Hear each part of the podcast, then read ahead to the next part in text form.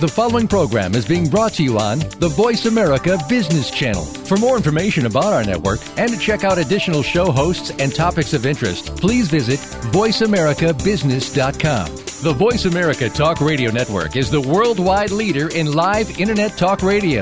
Visit voiceamerica.com. The views and ideas expressed on the following program are strictly those of the hosts or guests and do not necessarily reflect the views and ideas held by the Voice America Talk Radio Network, its staff, and management.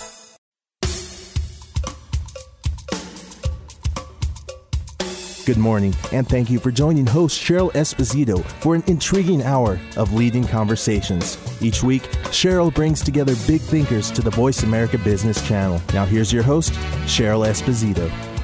And welcome to Leading Conversations, everyone. This is Cheryl Esposito. Today we're speaking with Marcia Wieder. Marcia is the founder and CEO of Dream University. She's the author of numerous books, including Making Your Dreams Come True, Life is But a Dream, Dreams are Whispers from the Soul, and Doing Less and Having More. We're going to talk today about 12 Ways to be a 21st Century Leader. Marcia, welcome to the show. Thank you. I'm excited to be here. Hey, it's great to have you here. So where are you today? I'm home. Now, we should tell people the last time I saw you, we were in a beautiful place in New Mexico at the Transformational Leadership Council, where I actually had the privilege of speaking to that audience on some of the material that we're going to be covering today. And you did a fabulous, fabulous job. Everybody was so inspired by you. And that inspired me to ask you to be here with us today because your message is so big and so powerful. So let's talk a little bit about what's Dream University anyway? What is Dream University? It is the only university in the world solely dedicated to helping people achieve their personal and professional dreams. So it's a unique combination of the inner and the outer. And by the way, I spent time in my meditation room this morning with your beautiful journal on inspired leadership. And it really, I love the questions and the comments and the thought-provoking reflections. It really worked for me. Oh. So thank you. You were with me this morning. Oh, wonderful. Yeah. So Dream University really is about the inner, who are you, what is your purpose, your mission, your calling, your soul, and the outer, how do you then live in integrity where the inner and the outer are aligned and you can bring who you are out into the world in a way where you can have impact or make money or make a contribution. So we put on about 10 live events a year, as well as we have an online campus with online courses so that we really can fulfill our mission, which is all about teaching the world to dream. And I always feel, in business, dreaming is the driving force for transformation because without our vision, without vision, companies fail, and without our personal dreams and vision, life can be a little stagnant and a little bit just about solving problems. So I think we're teaching people to be more visionary, to have the courage to act on what's important to them, and at a soul level to even know who we really are, and maybe even ask the confronting questions such as, how do I want my life to be? Which I think is confronting because if you are someone who practices living with integrity, the next question pretty much has to be, and what are you willing to do about it? Do you find that there are many people that you encounter who don't believe they really have power over their life to create that? Yeah, I do. I think for many of us, we've become so mired in reality and so busy living from our clocks and our calendars that, we don't even know what our dreams are, much less how to accomplish them. And I think during these crazy times where life can feel so uncertain and so out of control, a lot of people are not thinking about their quote-unquote dreams. They think dreams are frivolous. Right. And, of course, without our dreams, all we have is reality. And although reality is not a bad thing, you have to know where you are in order to design the strategy for where you want to go. My favorite question is, what has being realistic cost you? Oh, wow. Because if you're overly realistic, it can really squelch your passion and kill off your dreams. And it's been medically proven that people with passion and dreams actually live longer, healthier, happier, better quality of life lives. Oh, interesting. Mm-hmm. Very interesting. So is there a difference between dreams and goals? Yeah, and there's even a difference, I'll even take it a step back one more if I may, a difference between dreams and fantasies. I love to make that distinction too, because the difference between at a very simple level, let's address your question first, and that is, for me, a dream is something that you want. We'll talk more about that, obviously. A goal basically is by when.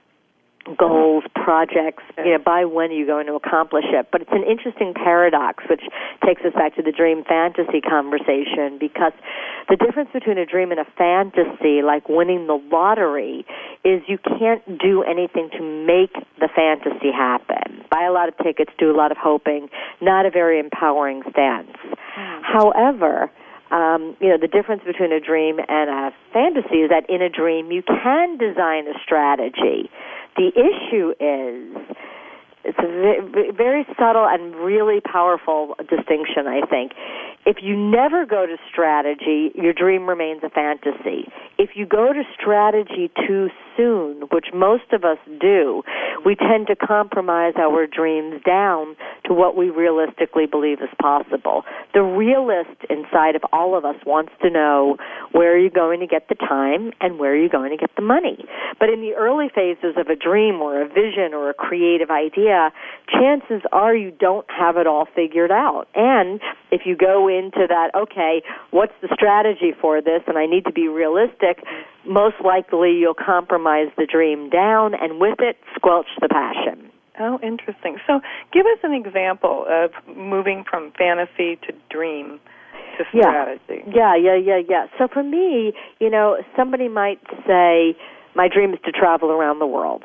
And somebody might say, well, that's a fantasy. And I would say, well, why is that a fantasy? And they'll say, you can't make it happen, and here are the reasons why. And often they have to do with time and money issues. But if I can help them get outside of that limited way of thinking, I can say, well, let's not worry right now how you're going to finance it. And let's not worry about if or how you're going to get the time off from work or how your family is going to feel about it. So we have to kind of separate out the dreams and the doubts, because the number one way that we sabotage our dreams is by projecting our fears into the dream. And we do it with three little words. But what if? But what if I don't have the time? But what if I don't have the money? But what if I go for it and fail? And then every time we're moving toward the dream, we're also moving toward our doubts, and most people won't do it. So what I have to do is I have to tease apart, what is it you want? What does it look like? Where are you doing it? Who's with you? What are you creating or accomplishing? I have to ask the kind of questions that you asked so beautifully to really get this person in touch with their passion, their dream, what is it they want. Then later, actually, before we even go to strategy, then I want to deal with their doubts and their fears and limitations, because most people are going to compromise the dream down and with it squelch the passion, as we just talked about. So if I can keep saying to them, what else?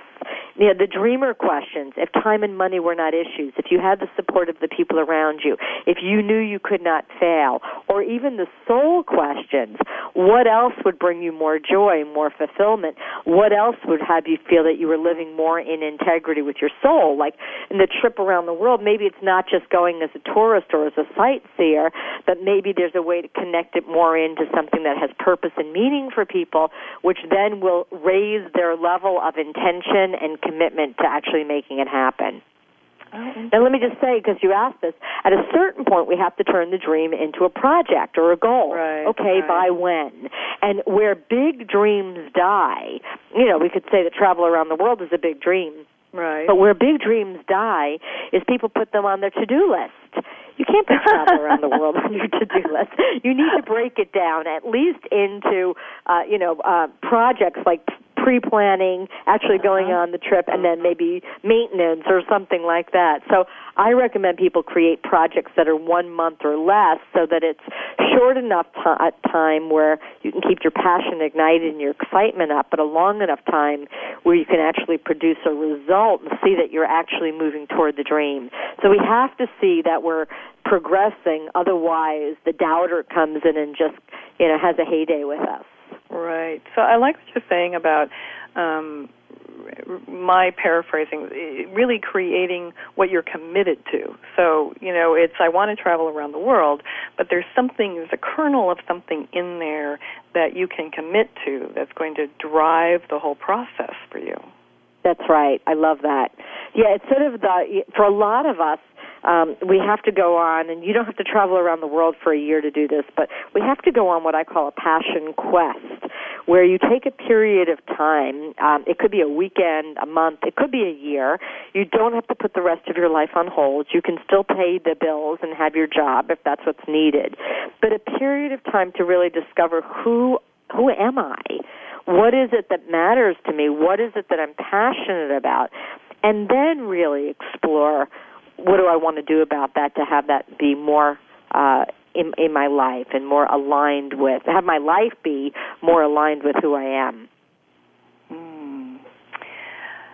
Wow. So, you know, that brings up so many different things for me when I think about people in leadership roles today.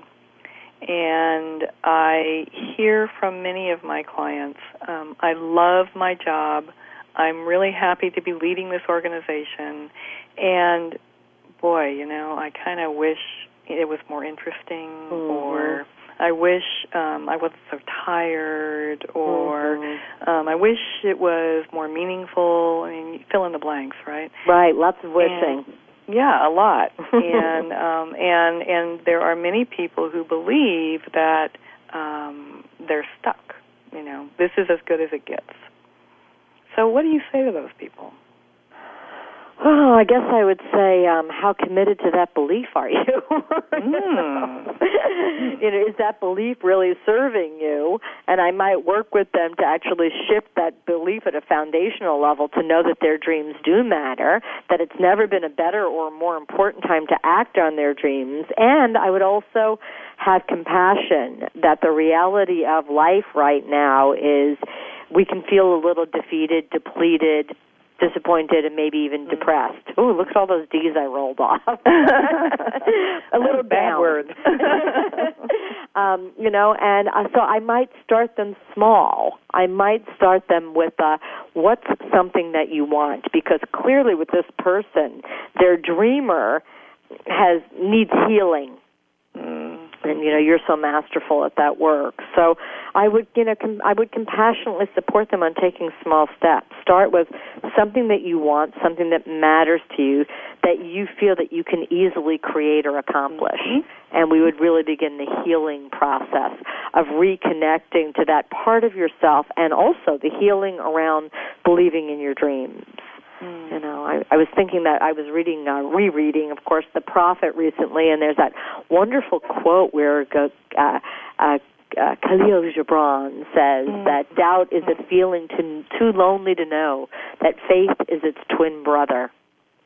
Wow. I love that. Doubt is a feeling too lonely to know that faith is its twin brother. I mean, in the work that I do, whether I'm working with executives or I'm in companies, doing kind of a unique form of team building, which is really about a dream teaming and igniting passion in the workplace, you know, the question really is, are you more committed to your dream or more committed to your doubt? And the evidence is in the action that you're taking or not taking every day.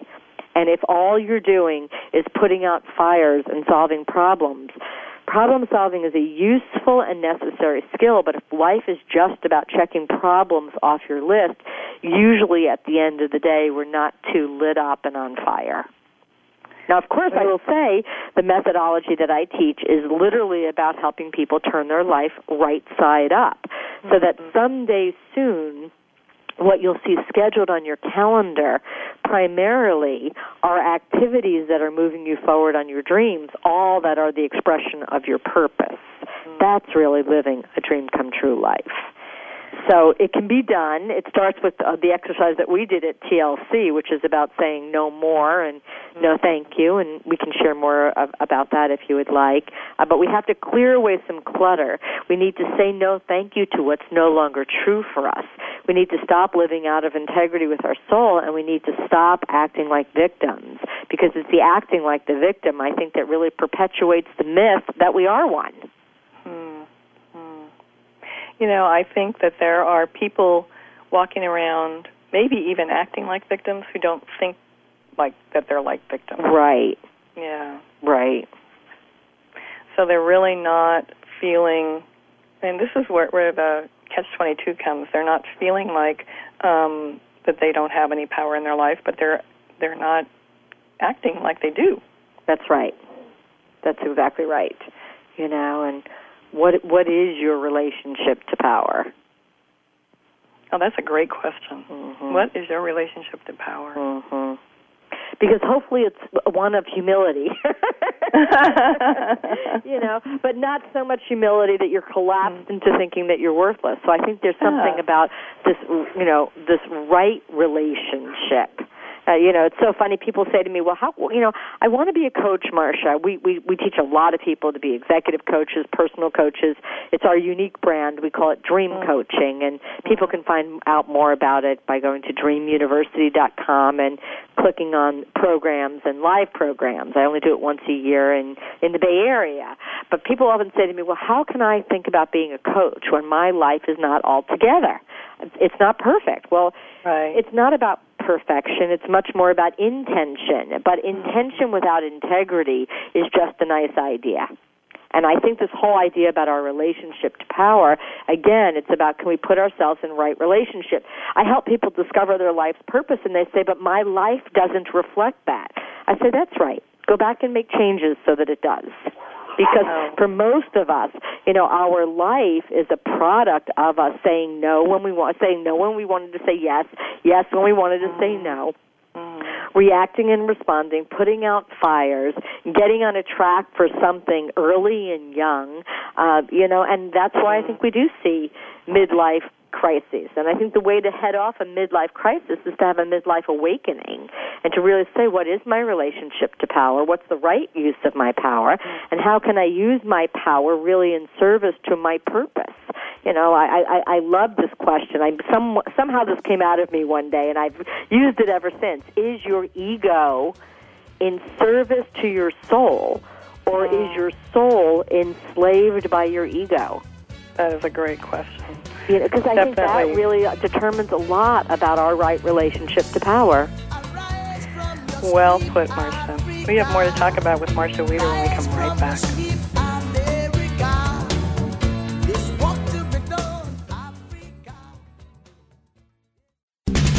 We're always talking business. Talk to an expert. Call now, toll-free, 866-472-5790. That's 866-472-5790. Voice America Business Network. Leadership is not static. It evolves as you do. At Alexa Consulting, we work with CEOs, senior leaders, and leaders in transition who want to make a difference. Leaders who believe that good business is good for people, good for the world, and knows that conscious actions can have global impact. Are you ready to take your leadership to the next level? If you are, then visit our website at www.alexaconsulting.com. That's www.alexaconsulting.com. Alexa Consulting, developing leaders worldwide. Get ready for Straight Talk Live with Tanya Walker. From the worlds of business, entertainment, health, and politics, enjoy intimate interviews and spirited roundtable discussions with Tanya's guest experts and friends. Tanya may be best known for her Emmy-nominated role as Alex from ABC TV's One Life to Live, but she's also an award-winning film and Broadway producer with a passion for straight, honest journalism. So don't miss Straight Talk Live with Tanya Walker, Wednesdays at 1 p.m. Eastern, 10 a.m. Pacific, on the Voice America Business Channel. Stocks, bonds, investment opportunities, financial news, and talk. We can help. Call us now toll-free, 866-472-5790, 866-472-5790, Voice America Business Network.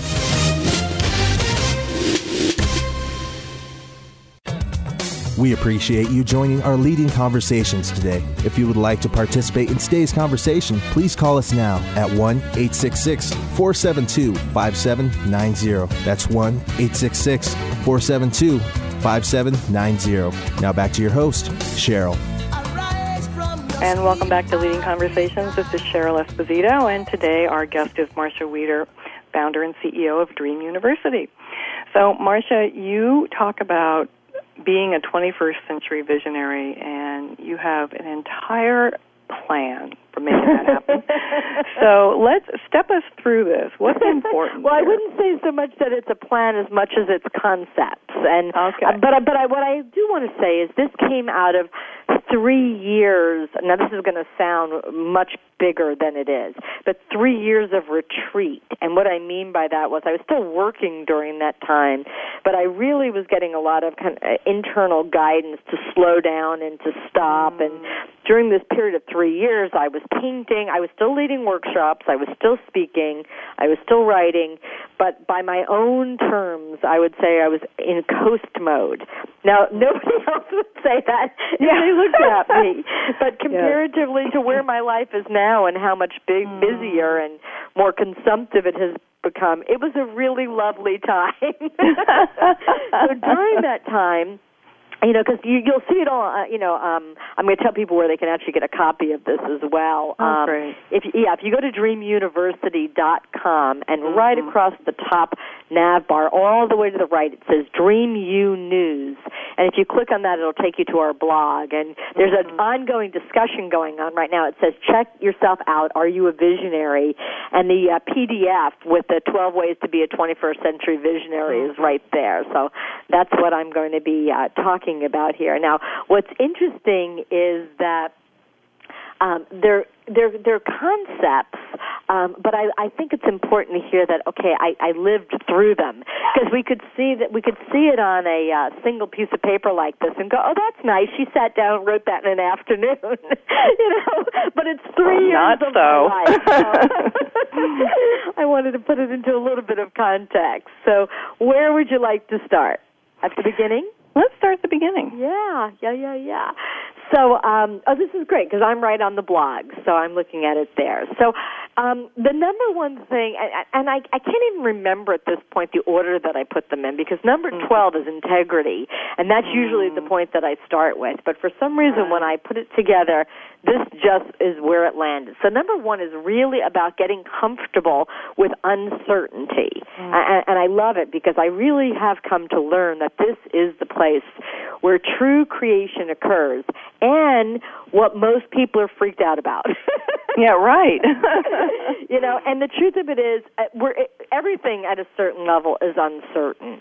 So if we're wired to think and believe that, oh no, uncertainty, here we go again, it's like every moment of every day could be an uh-oh experience, or we could just get so stuck and mired in reality, stuck in the status quo, and mired in oh, let me control everything inside my life. Right. If you think about it, that really is a victim mentality. So it just kind of says, don't move, don't take a risk, don't stretch too high, don't step outside of the norm. Anyway, we were created to create, and we really need to allow the time and space for true creation to occur. And there is a way and a time and a place for us to engage with it, but engaging with it is very different than controlling it.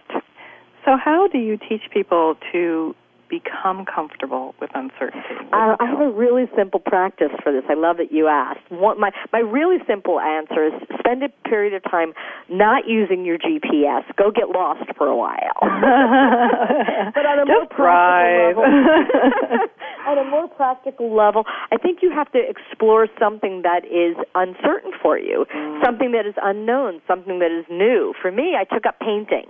And my story inside my head was, oh, this is going to be disastrous. You don't know anything about art. You can't blah, blah, blah. You're so blah, blah, blah. You're not blank enough. And I thought, well, to quiet that voice, what I did was I took up abstract painting.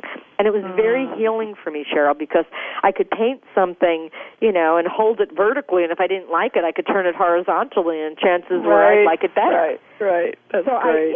I quelled the inner critic. I actually gave it a new job description. It became like an inner coach. You heard me talk about this. Oh, yes. Validating feedback before it can give me constructive feedback. But I think, and I think the way to get uncomfortable with uncertainty is to start to do things that you're not certain of. Take up ballroom dancing. You know, I mean, you want to be really crazy and push it to the edge, go jump out of an airplane. But I don't think it has to be that wild. I think it's just as, what is something I don't know, I'm not sure of, or even this, I'm certain I can't do it. Like I was certain that I could not cook, and I took French cooking classes, and within a matter of days, I was making roux, and I was making sauces, and I was making soufflé. I never did get the soufflé to rise, but I didn't do anything else. Well, that actually gives me... I think it's such a critical factor for us to get comfortable with uncertainty. Mm-hmm. That's why it's number one. Yeah. Well, you know, and I think that what you're describing, that space that people step into where I don't know how to do it, I'm not the expert, and, you know, what if somebody sees me not knowing how to do it? That's right. You know, there's a big fear. How will I look? Mm-hmm. It's the same reason why people don't like to share their dreams. If I tell you my dream, I might fail. What will you think of me? You might laugh at me, you know, or the really big reason, I don't want to tell you my dream because you might expect me to do something about it. Which, by the way, is why coaching has become a multi-billion-dollar industry, because we're much more likely to do something when we tell someone else we're going to do it. And you know this firsthand. Absolutely, yeah. So let's go to the next one about faith. A 21st century visionary really needs to have, I would say it that way, extraordinary faith, because it's almost like you have to believe in something even though there are no promises, guarantees, or assurances. Like you have to believe in something because it matters to you enough that you can actually walk on faith. And this is true if you look at most big visionaries. They don't have strategy. They don't even necessarily know clear steps. They have the big vision. They're sharing it and inspiring other people with it, but they don't necessarily know how they're going to get from point A to point B. Now, some of them do, but many don't. And the point here is that they don't have to know in order. You know what? I have a crazy little barking duck. Come here, chow. I have two little Yorkies. One's on the couch and the other one can't get up. So he's just giving us a little bark, bark, bark. I didn't even hear him. I have him in my lap now. Sorry if that was distracting. No. Yeah, little puppies, Chow and Bella. They're brother and sister. So we get to go, Chow, Bella. Oh, very cute, Marcia. So extraordinary faith. And I think this is a good one. I love this leads into number three. So number three is, and instead of saying you here, I'm going to say we. We as 21st century visionaries know, excuse me, that the secret to enlightenment is to relax. And that, you know, as we relax, our ego can actually fall away, and we're left with our divine, essential essence and soul. And I really learned this. I was painting, and I was feeling so free. I was wide open. I didn't care what color I was putting on the paper. I wasn't thinking about it. And I felt really tapped in and connected to something very expanded and expansive. And I had this one thought, which is, gee, I wonder what my friend Chris is going to think of this painting when I get home to show it to her. And with that single thought, I became immobilized. Like I was afraid of putting the wrong color on the paper, afraid of putting down the wrong mark. And it was like I went from being wide open to, it literally was the experience, Cheryl, of an entire corridor of doors closing. Yeah. And it was just so extreme that I sort of had to sit on the floor and say, what just happened? I pride myself on being a teacher who is experiential, that I live through something, I learn it, and then I do my best to teach it. And in that moment, I knew I was being given an important teaching point for myself and maybe others. And I realized that was exactly it. I contracted with this single judgmental thought. So I thought, well, let me see if I can get back to that same state. And I breathed in a few times, nothing happened. When I exhaled, and actually emptied, which has to do with the next point, which is about getting empty, it was almost like I had space for the space. It was like I could feel myself opening and expanding again. So I think that this is really a big point. I used to think that, enlightenment was something I prayed and hoped would happen before I died. And ever since having this insight, I really get that enlightenment is a daily, maybe a moment-by-moment practice.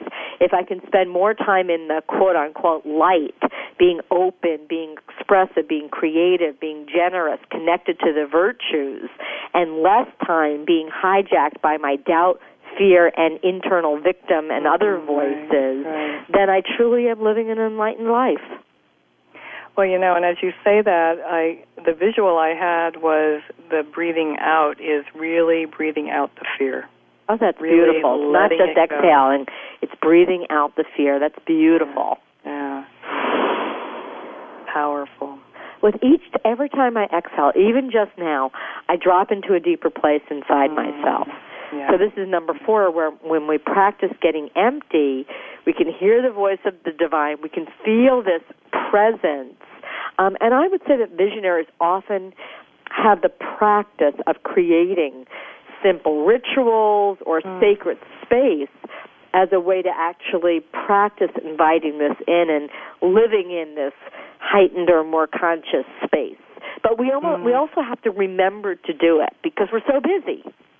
And I think, I don't know that I have this down as an actual point, but I do think there's something about, I'm saying it because I'm dealing with it now, that we have to remember that if we truly are called, that we have a purpose, a mission, or if we feel that we're a messenger in some way, that we need to remember to take care of ourselves, to really honor our heart and soul, to have the time, this so-called ritual time, which can be something, simple. It doesn't have to be, we go off to sit on a mountain. It could be that we light a candle. It could be that I close my eyes for a minute. It could be that I bring my hands to my heart to remember that I have one. Because I can get so caught up in my head and in my thinking that I forget that I have this heart connection, which is a really deep and profound part of myself. So there you go. Beautiful. I love that. I'm going to remember that daily. Here's another one I don't think I have written down, but I like in this moment. It's important for us to remember that our, our voice, our throat is between our head and heart. So we need both. Yes. Oh, good. Oh, very good. You're just making all kinds of good stuff here. So then we empty. So number 5. And we actually are talking about this right now, that we consciously drop into a deeper place of wisdom, knowing, and truth. Great place to, and one of my favorite words, ideate from. Great place to dream from. Great place to actually speak from. So kind of this deeper wisdom, and again, just kind of the reminder here that we need to remember to do this. So it doesn't mean that just because we've done it once or twice that we do it automatically. I think it's critical that, as 21st century visionaries, we remember that we're people first. We're humans first, that we do have our foibles, and that it's really important for us to remember. And cheat sheets work well here. I have Post-it notes on my computer. Breathe, empty. Take some quality time. Remember to turn and look out the window as opposed to, which I'm going to do right now, as opposed to just being so focused on the computer screen, because that happens to be where we're parked. Right. Yeah. And that really requires a pretty deep level of self-awareness, just a constant checking in, just a constant scanning. Where am I now? What's happening with me now? That, a lot of people don't do. Yes, I think we have a responsibility, those of us that are leading groups or touching people or wanting to be great parents, to develop the practice of ongoing self-reflection. That I think that really needs to be kind of a a default switch. And I like that you named it, because I do it so often and so regularly that often I don't even realize that that's what I'm doing. I'll tell you when I realized that. Last week I was leading a workshop called How to Be a Masterful Workshop Conductor, and I was having to name a lot of the things that I do in autopilot. So it was really interesting because all week I was in this heightened state of self-reflecting and naming what I was doing. Why was I taking the group left as opposed to right? Why was I using that voice? Why was I bringing, you know, when do you bring in energy that's the same to match and deepen? When do you bring in energy that's the opposite, perhaps to have some kind of awakening experience in the room? And it just really, you know, I just started to say, like, to think about how, wow, I do so many of these things kind of intuitively and transparently, that it was a really useful practice to be remembered, you know, to remember to, like, oh, this is going on all the time. And I like that you named it, because I would have forgotten it. And when I read the 12 Ways to be a 21st Century Visionary, this entire handout, I think it's all through the lens of self-reflecting. Yeah. Right, right. But it's interesting because we have to be careful. That could very quickly turn into narcissism, couldn't it? I just was getting that distinction as you're talking about it. It's like, I have to have my attention on myself, but not so much. Not so much in a specific way. I have to be watching what it is that I'm doing, and we'll talk about this a little bit more in a minute. I have to be watching what it is that I'm doing, but not get so enamored with myself. Absolutely, absolutely. Well, we're going to talk more about the 12 ways to be a 21st century visionary when we come right back. We've been seated down for so long. We've been fooled around for too long. We've been seated down for so long. Up-to-date business and financial news. Call now and get the financial information you need. 866-472-5790. 866-472-5790. The experts are here. Voice America Business Network.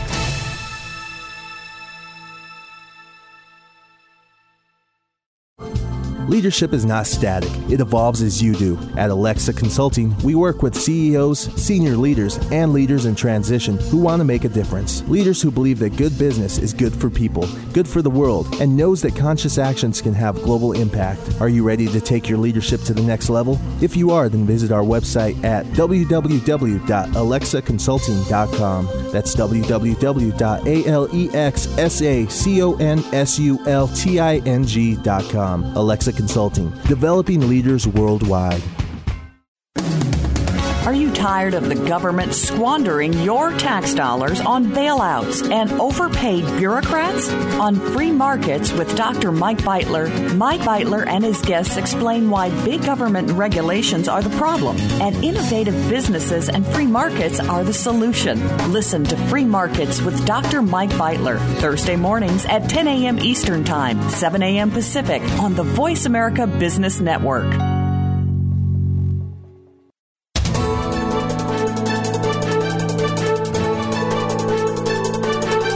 Whether the market's up or down, or if you're looking to improve your portfolio, our experts are ready to talk to you. Call now toll-free, 866-472-5790. That's 866-472-5790. Voice America Business Network.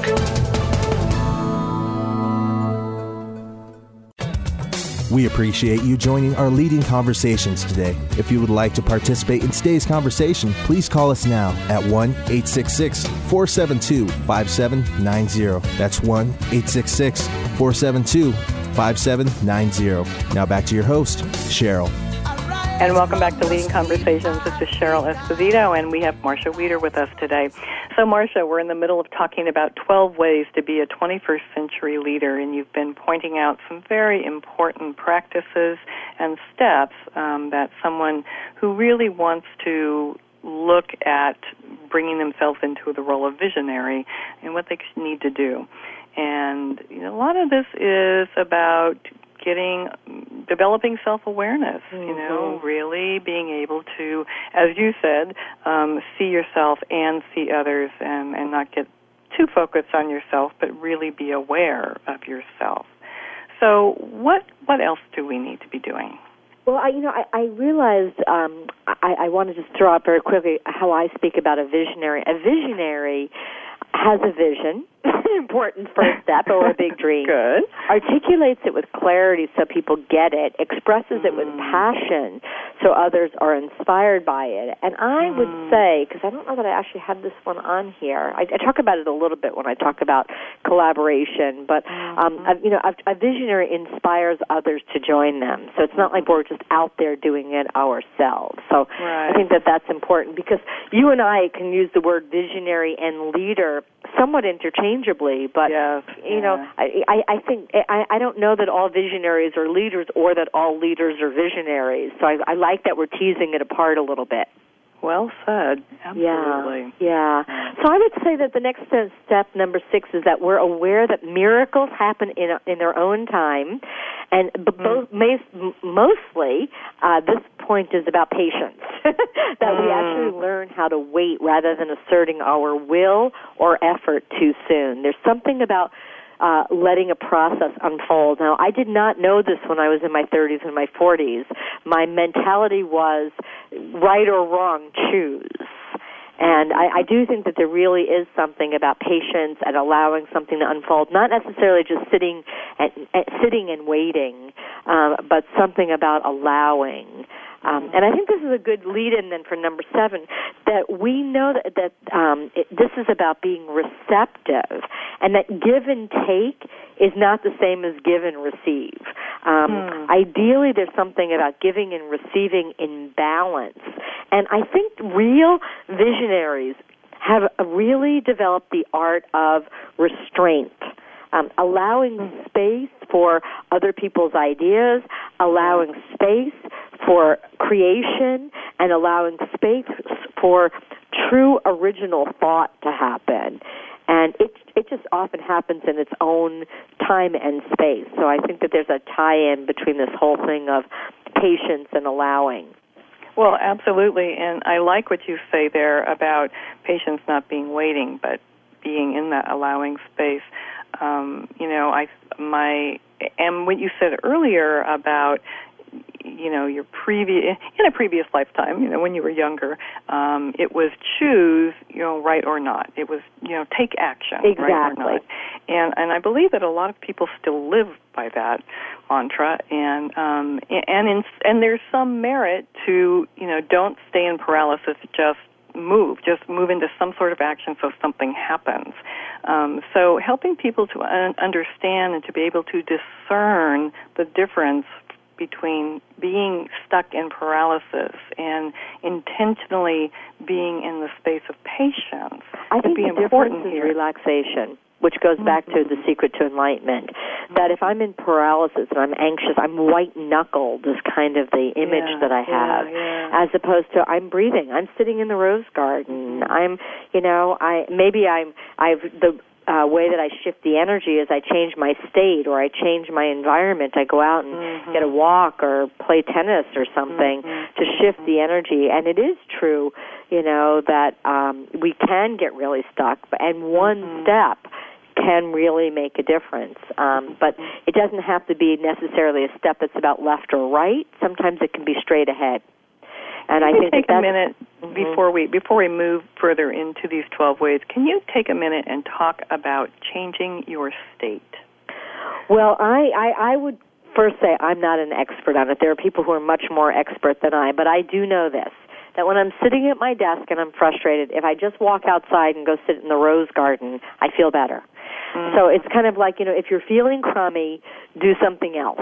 Right. I mean, it can be as simple as that. And, I've heard techniques like go drink a large glass of water. Anytime I go play with the puppies, it's like it's releasing oxytocin, and I feel happy again. So if I'm really stuck and I'm banging my head and I can't solve an issue, I need to move away from the place that I am and really just open up to a different way of feeling, a different perspective, a different environment. It could be as simple as that. Right. Good. Good reminder. Yeah, thanks for asking. I appreciate that. So this is great. Number 8 is about, well, we don't live primarily as problem solvers, but more as a creative force. You know, we're aware that it's more powerful to move toward what you want than away from what you don't want. It's like, you know, it's more empowering to move toward, I want to be healthy and physically fit, than it is to move away from, I want to lose weight or I want to quit smoking. It's just a principle in physics. It's just more energetically powerful to move toward what you want. But a true visionary also knows that both creation and destruction serve. Both are important. So it's our ability to create something and to destroy something that's no longer working, to morph it into something new. That's the sign of a true visionary. Right, right. I think we touched upon briefly, but we have a conscious relationship with the silent witness, the part that can see many points of view, all sides, and new perspectives. So it's almost like we're willing to traverse new terrain. I think it's the part of us that can get us to take action when we're not really certain or really not clear about something. Or maybe I'm kind of stuck and I just relax. Some part of me often has insight that I'm like, where did that come from? That was a really amazing insight. And, you know, no wine before it's time. The ideas come when they're ready. But also there's something to be said about creating this space for that creative thought to actually arise and to be present enough to hear it, capture it, document it, and when it's time to move on it. So, okay. Let's move on to the next. Collaboration. You're a true visionary knows how to be collaborative rather than just hierarchical. So it's like we have the courage, clarity, and commitment to share dreams, and this is the piece, empowering others to take ownership. So a true visionary actually doesn't like for the most of the ones I meet, we don't like the minutiae, we don't like the detail, we love to get things started, but often we're afraid to hand it over because of the uncertainty of what will happen. And then you can start to see how this is not really a linear process, that at any time you might need to go back and work on different points. But there really is something here about empowering others that then allows the visionary, when desired, to move on to another vision. Yeah. Well, and this requires a bit of vulnerability, right? I think a lot of vulnerability, a lot of trust, this deep faith, you know, and surrounding yourself with good people, which I think is also a really wonderful skill that a visionary has. But often we don't know who the good people are because we haven't empowered them to step up and step out, and that definitely takes some muscle. It absolutely does. The vulnerability muscle, as you said. Yeah, Number 11, this was a little self-serving to Dream University. It says, you are crucial to the Dream Movement's ultimate dream, which is to make the world a better place. And that we know that with one single highly intentional step, the world can and certainly has changed. I mean, think of the image of the Berlin Wall coming down. Right. And so many other images, you know, of one person really making a difference. I love that Margaret Mead quote where the anthropologist Dr. Mead said, never doubt that a small group of thoughtful, committed citizens can change the world. Indeed, it's the only thing that ever has. And I know it's an overquoted quote. I know that it's quoted a lot, but I just want us to know that one person really can make a difference. But it's this idea of a highly intentional step.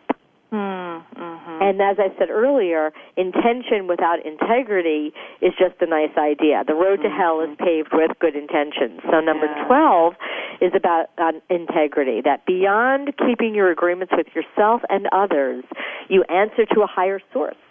You have a purpose, mission, vision, calling, and dreams in many areas of life.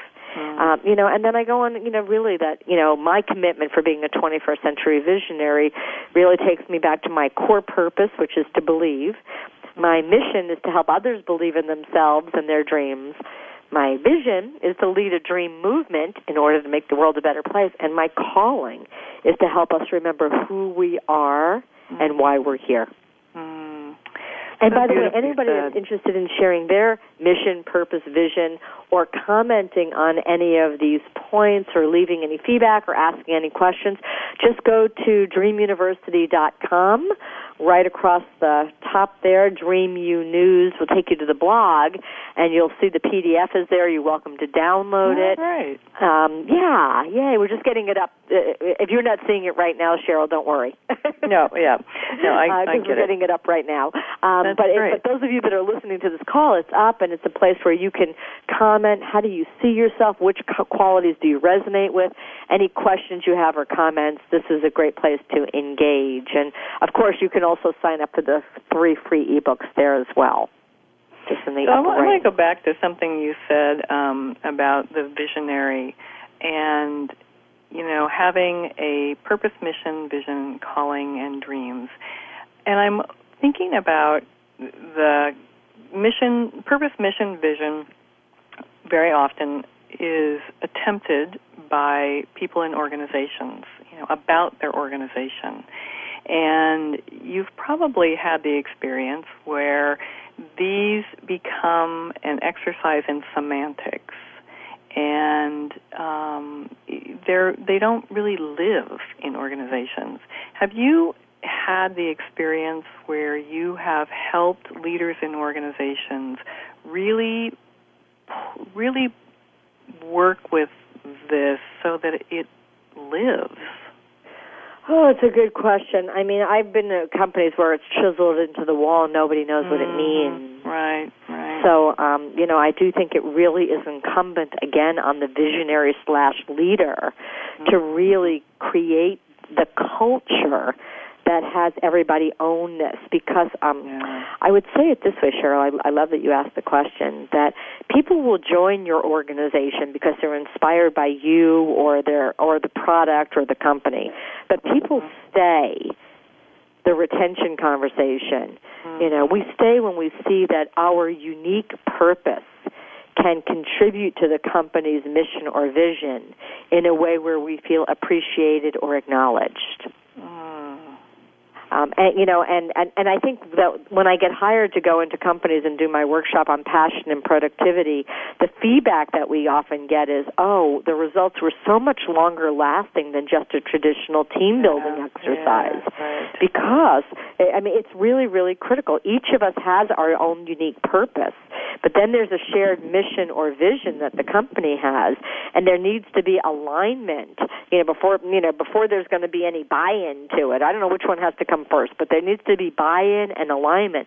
And most importantly, I need to know that I fit in, that this is the right place for me, so that if I can bring my unique gifts to your team's mission or vision or to the team's dream, I'm going to feel appreciated and acknowledged. And the next time somebody comes to offer me a few more $1,000 to go down the street, I'm not going, because this is where I belong. Yeah. That's big, and I believe this is a challenge more and more as companies become multinationals, as they expand into different markets, as, it's your groups become groups of 150, 200, 300 people and within an organization that is, 5,000, 6,000, 20,000 people. And it's really tough for people to feel like it's okay to be vulnerable, it's okay to take risks, it's okay to put my own dream out there, to make those risky steps. Exactly. Yeah. And so what you're providing us is really almost like a manifesto. Almost like if I keep this in front of me and use it as my checklist, I can begin to build this as a habit in myself. Exactly. And I love what you brought in as well, Cheryl, the whole piece around self-awareness. It's like, okay, we could do a little checklist on this. And like I said, people can get a copy of it on the blog, but you can say, wow, where am I? Let me go through each one of these and let me rate myself on a scale of 1 to 5. 1 being it's not even on my radar. 5 is I don't even think about it. It's such a part of myself. And then we can start to determine, based on the lower numbers, oh, here's a curriculum for myself. Here's how I can grow and develop. Oh, what elements or what qualities were not even on this list that I would want to add? What are some of my own unique ones that I would add to the list? And then that really becomes a practice for me to become and live more into being more of a visionary, if that's what's important. Fantastic. Marcia, we're coming to the end of the show. It's been great having you here with us today. And I know people will want to know more and how to connect with you, so where should they go? Our main website is dreamuniversity.com. That's pretty simple, dreamuniversity.com. And right there you'll see an offer for 3 beautiful and powerful ebooks that will help you get clear about your vision, believe more fully in yourself, and, of course, take action. So that's a little thank you gift to all of you for taking the time to listen in.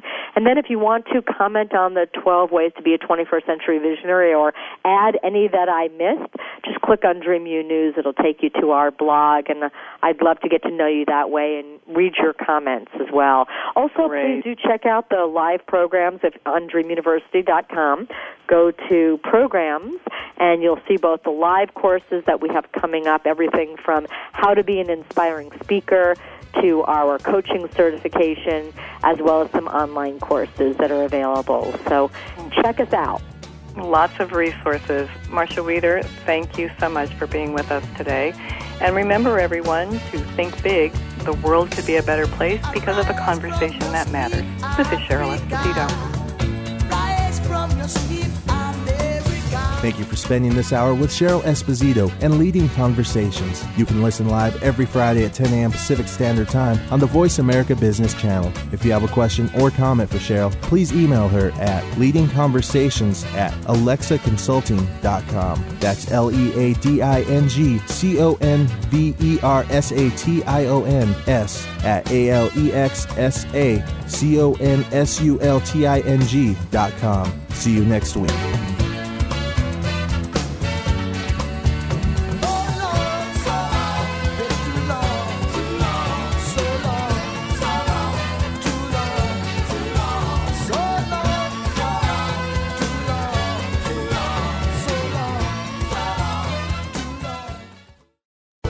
Thanks again for listening to the preceding program, brought to you on the Voice America Business Channel.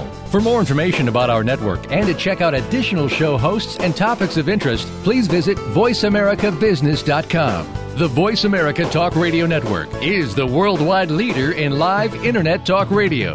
Visit voiceamerica.com. The views and ideas expressed on the preceding program are strictly those of the hosts or guests and do not necessarily reflect the views and ideas held by Voice America Talk Radio Network, its staff, and management.